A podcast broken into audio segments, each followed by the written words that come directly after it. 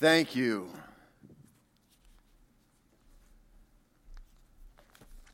More and more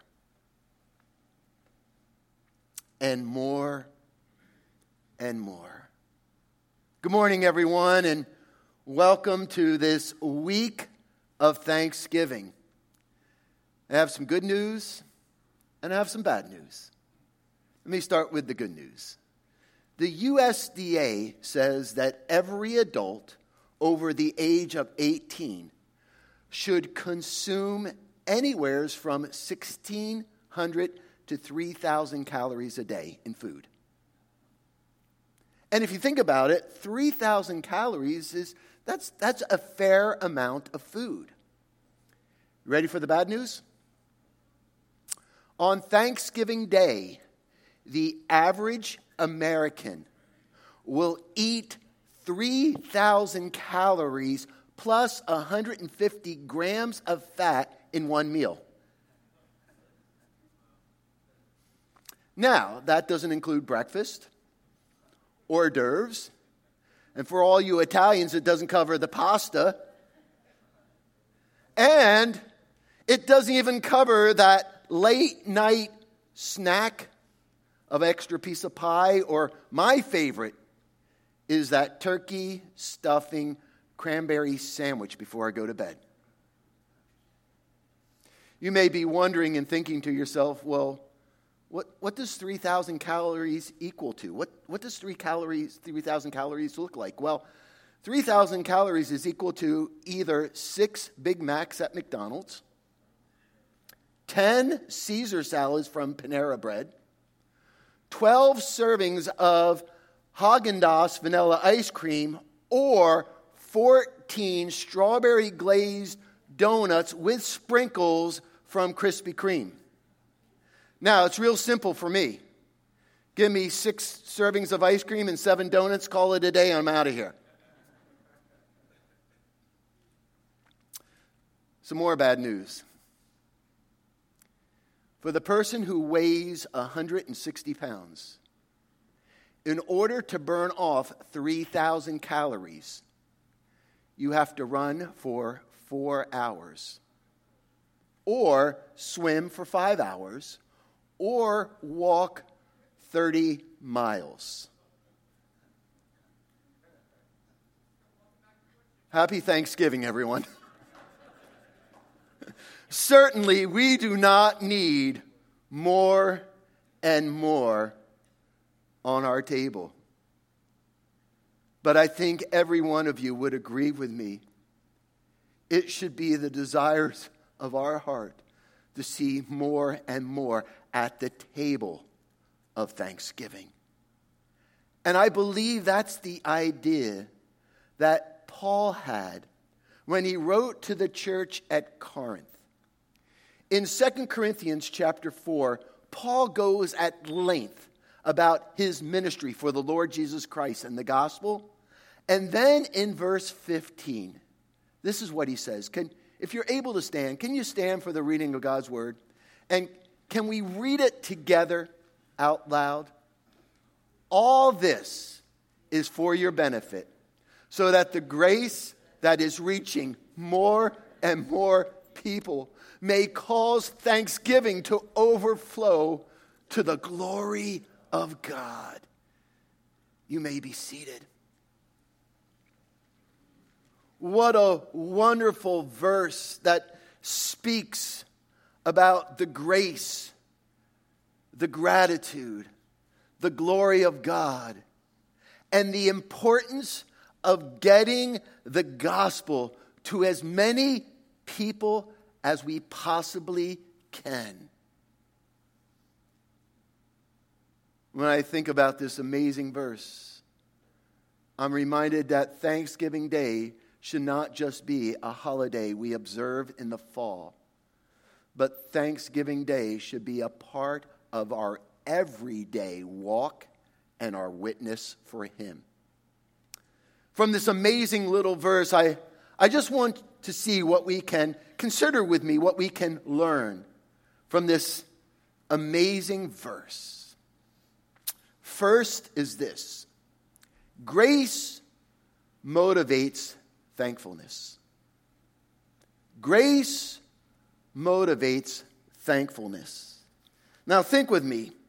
Thankfulness is not an action. It's a reaction. It's a response to something.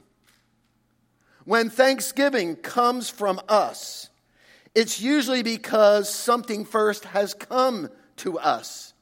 This verse indicates that motivation, the motivation for thankfulness is grace. Grace is the action.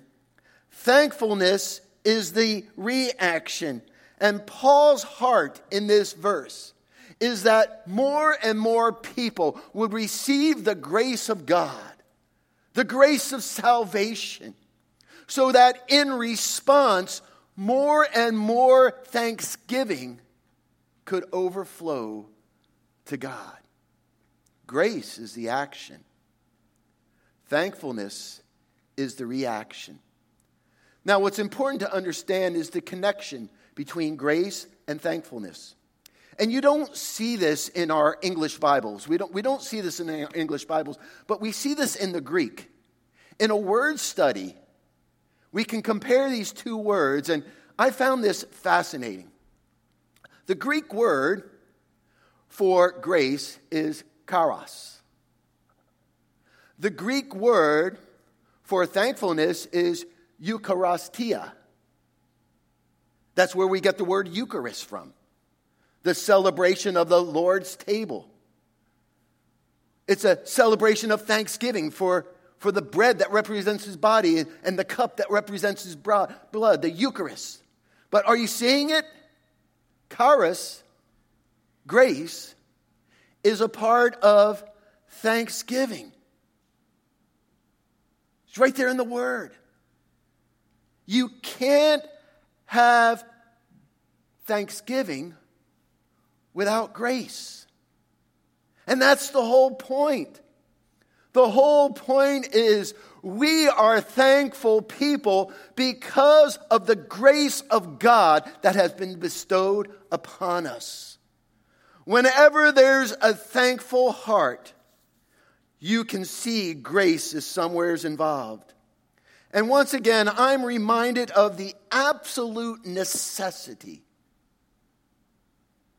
of the grace of God.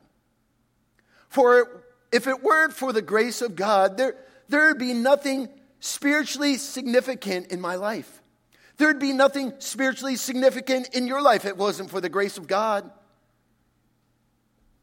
How is it that we are forgiven of our sins? Because of the grace and the mercy of God. How is it that we can be thankful for the salvation of our souls and the gift of eternal life?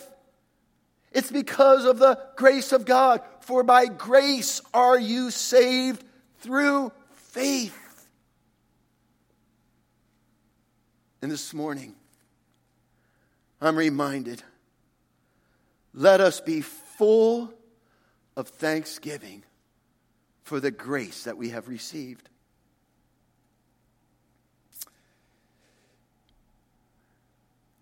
I want to make this comparison. I think it's true that grace to our Christian life, God's grace to our life, to our spiritual life, is literally what oxygen is to our physical life. Without oxygen, we die. And without God's grace upon us, none of us would go far at all. Charles Dickens once suggested that instead of Thanksgiving one day a year, we should have Thanksgiving 364 days a year and one day set aside for griping and complaining. A lot of truth in those words. When we understand the connection between grace and thanksgiving, we realize there would be no giving thanks if it wasn't for the grace of God. The second thing we see in this verse that we need to consider is God merits thankfulness. God merits thankfulness. God wants our gratitude. He's worthy of our thanksgiving. And Paul's whole desire is that more and more people, the more and more people who receive this grace can then render more and more thanksgiving to God. And remember that all the glory always goes to God. James says this in James 1, verse 17, every good and perfect gift. Every good and perfect gift is from above, coming down from the Father of the heavenly lights, who does not change like the shifting sands. Gratitude glorifies the giver. Every good and perfect gift. And now, yes, I realize that we are to be grateful and thankful to one another.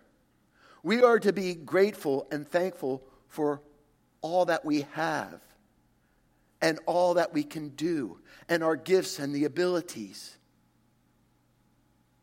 But when you think about it, it all has to be redirected back to God, who gives us the talents, the abilities, the gifts, who gives us one another. Hey, I am so thankful for my wife, for her love, her devotion, and her companionship. But I also realize she's a gift from God. I love my 2 daughters, my 2 granddaughters, my 2 son-in-laws. And as much as I'm thankful for them, I have to realize that they are a gift from God. And I'll tell you what, I am so thankful for my church family, for every one of you. But I also realize that if it wasn't for God calling me here and for God calling you here, we wouldn't be associated with one another. You see, all that we have, all that we can do, all that we own, really the thanksgiving goes back to the one who gave it to us, God. And not only does God merit thankfulness and we need to direct it, we need to deflect to him. Now he says, all this is for your benefit. And we're going to get into this a little bit in a couple minutes of what he means by all this is for your benefit. But Paul says basically, all my hard labor, all my work, all that I have done, it's for you to receive God's grace, for you to receive eternal life, it's for you to receive the forgiveness of your sins. So that more and more thanksgiving could go to the glory of Paul. Paul's labor and his hard work, it was never about himself, but it was all for the glory of God. Betty, you've been wondering all day about this, haven't you? I told Betty she's getting the axe. No, not really. Think about this. The axe cannot boast about how many trees it has cut down. Because without the lumberjack, it's nothing. It's the lumberjack who made it, the lumberjack who sharpens it, and it's the lumberjack who uses it. And without him, the axe is nothing. I'm reminded of the words that Jesus said, I am the vine, you are the branches. Apart from me, you can do nothing. And may we never forget,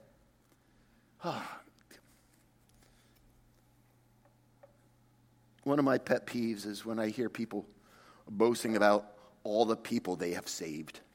Get off your high horse. Scripture says, because some plant, some water, but who gives the increase? God gives the increase. And when someone comes to the saving grace of Jesus Christ and you lead them to salvation, man, you got to redirect that praise back to God. Because you don't know how many people have watered and planted before you've come along. And it's God who always gives the increase.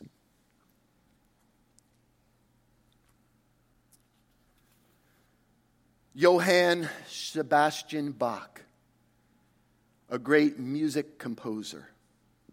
At the end of all of his literary musical compositions, he would put these initials, SDG. And you say, well, that's not JSB. But at the end of every one of his compositions that he wrote, SDG, sola de gloria. Glory to God alone. Solo. Glory to God alone. In all that we do, in all that we are, in all that we have, with our gifts and the abilities. Yeah. Pastor, great message. Thank God. You did an awesome job. Thank God. May all the praise be redirected to the one who gives the ability. Well, we know that grace motivates thankfulness. We see that. And we know that all God merits thankfulness, directly or indirectly. And what's the goal? The goal is multiply thankfulness. Multiply thankfulness. Paul's wholehearted desire. Paul says, I'm all things to all men, so that I can win some. Paul's whole ministry, his whole life, his core value was more and more coming to Christ, so that there could be an overflow.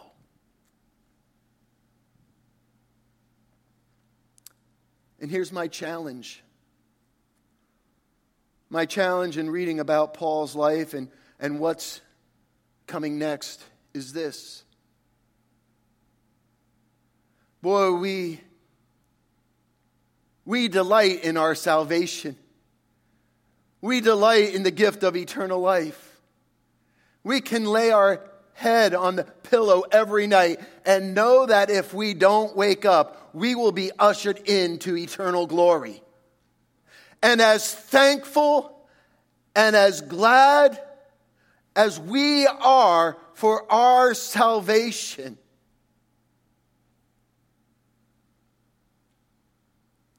does it bug you that there are 6 billion people who still yet do not know Jesus Christ as their Savior?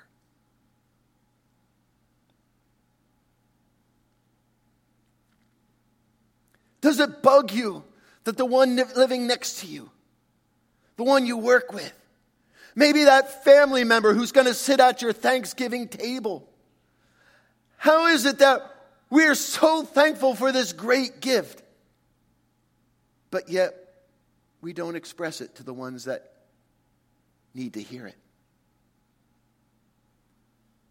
Because there's a cost. Paul says all this. All of what? Everything that I've written before this. All this. Let's take a look at the price of this gold. In verse 5 he says, for we do not preach ourselves, but Jesus Christ as Lord, and ourselves as servants for Jesus' sake. There's a selflessness. And listen, in your Christian walk, if it's always about you, then the gospel's not going any further than that. If in your Christian walk, If everything is about yourself, the gospel's not going any further. And Paul says, listen, it's not about us. It's not about me. But we render ourselves as servants to Jesus Christ. There was a selflessness to Paul. And not only was there a selflessness, but in verses 8 and 9, he talks about being hard-pressed, perplexed, persecuted, struck down. Paul says not only is there selflessness, but we have suffered for the cause of Christ. We have suffered that we may bring this grace to you. And then he says in verse 11, for we who are alive are always being given over to death for Jesus' sake, so that his life may be revealed in our mortal bodies. That's what we had on Wednesday night, live dead. Live dead. Live as though you're dead. Live as though you're dead, so that Jesus Christ can be revealed in your mortal body. There's a submission. All of this, Paul says, all of this, our selflessness, our submission, and our suffering, it's all about more and more people receiving the grace of God.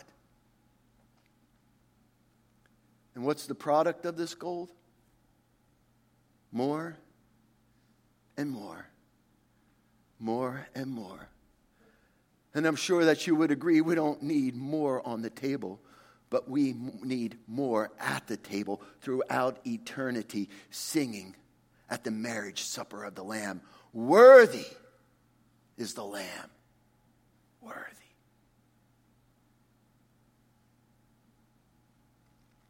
More and more.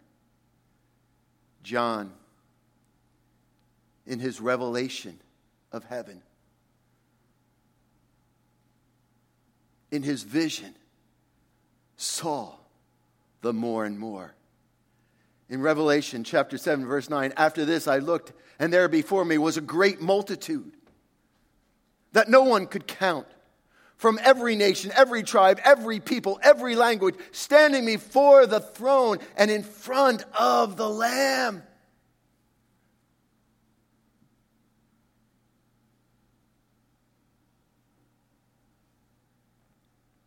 More and more. More and more was the heartbeat of Paul, so that more and more could render thanks to God.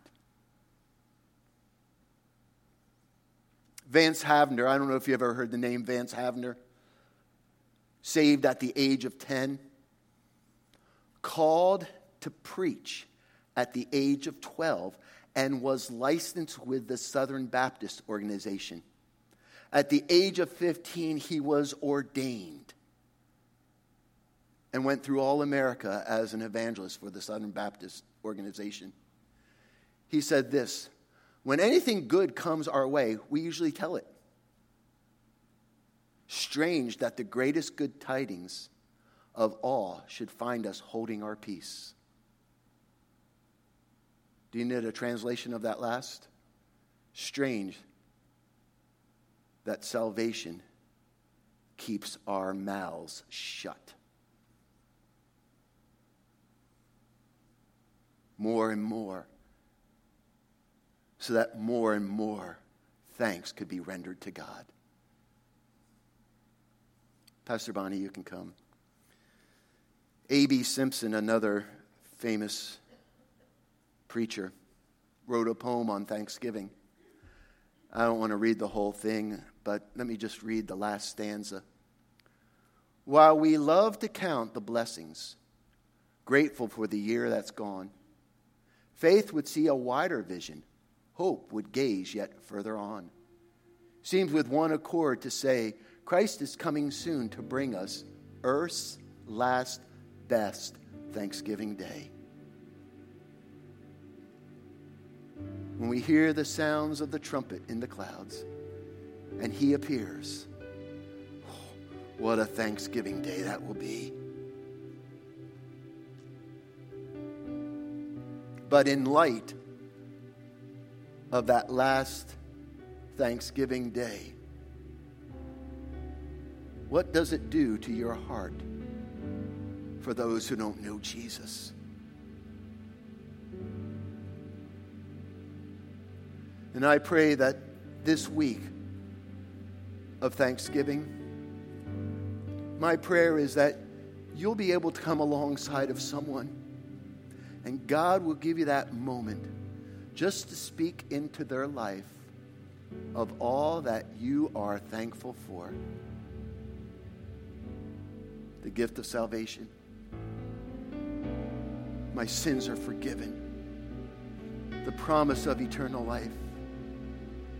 In our group huddle, Pastor Matt talked about being at Rebecca's cousin's service yesterday, 17-year-old boy who had a heart transplant and his body rejected the heart.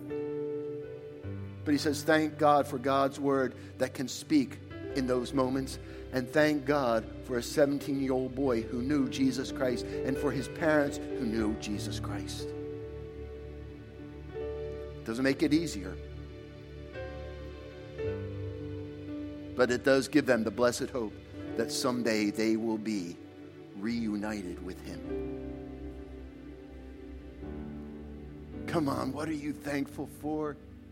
Let this week, a week of Thanksgiving, let it be a desire not to see more and more on the table, but let your desire, like Paul, to see more and more at the Thanksgiving table throughout eternity. Would you bow your heads with me?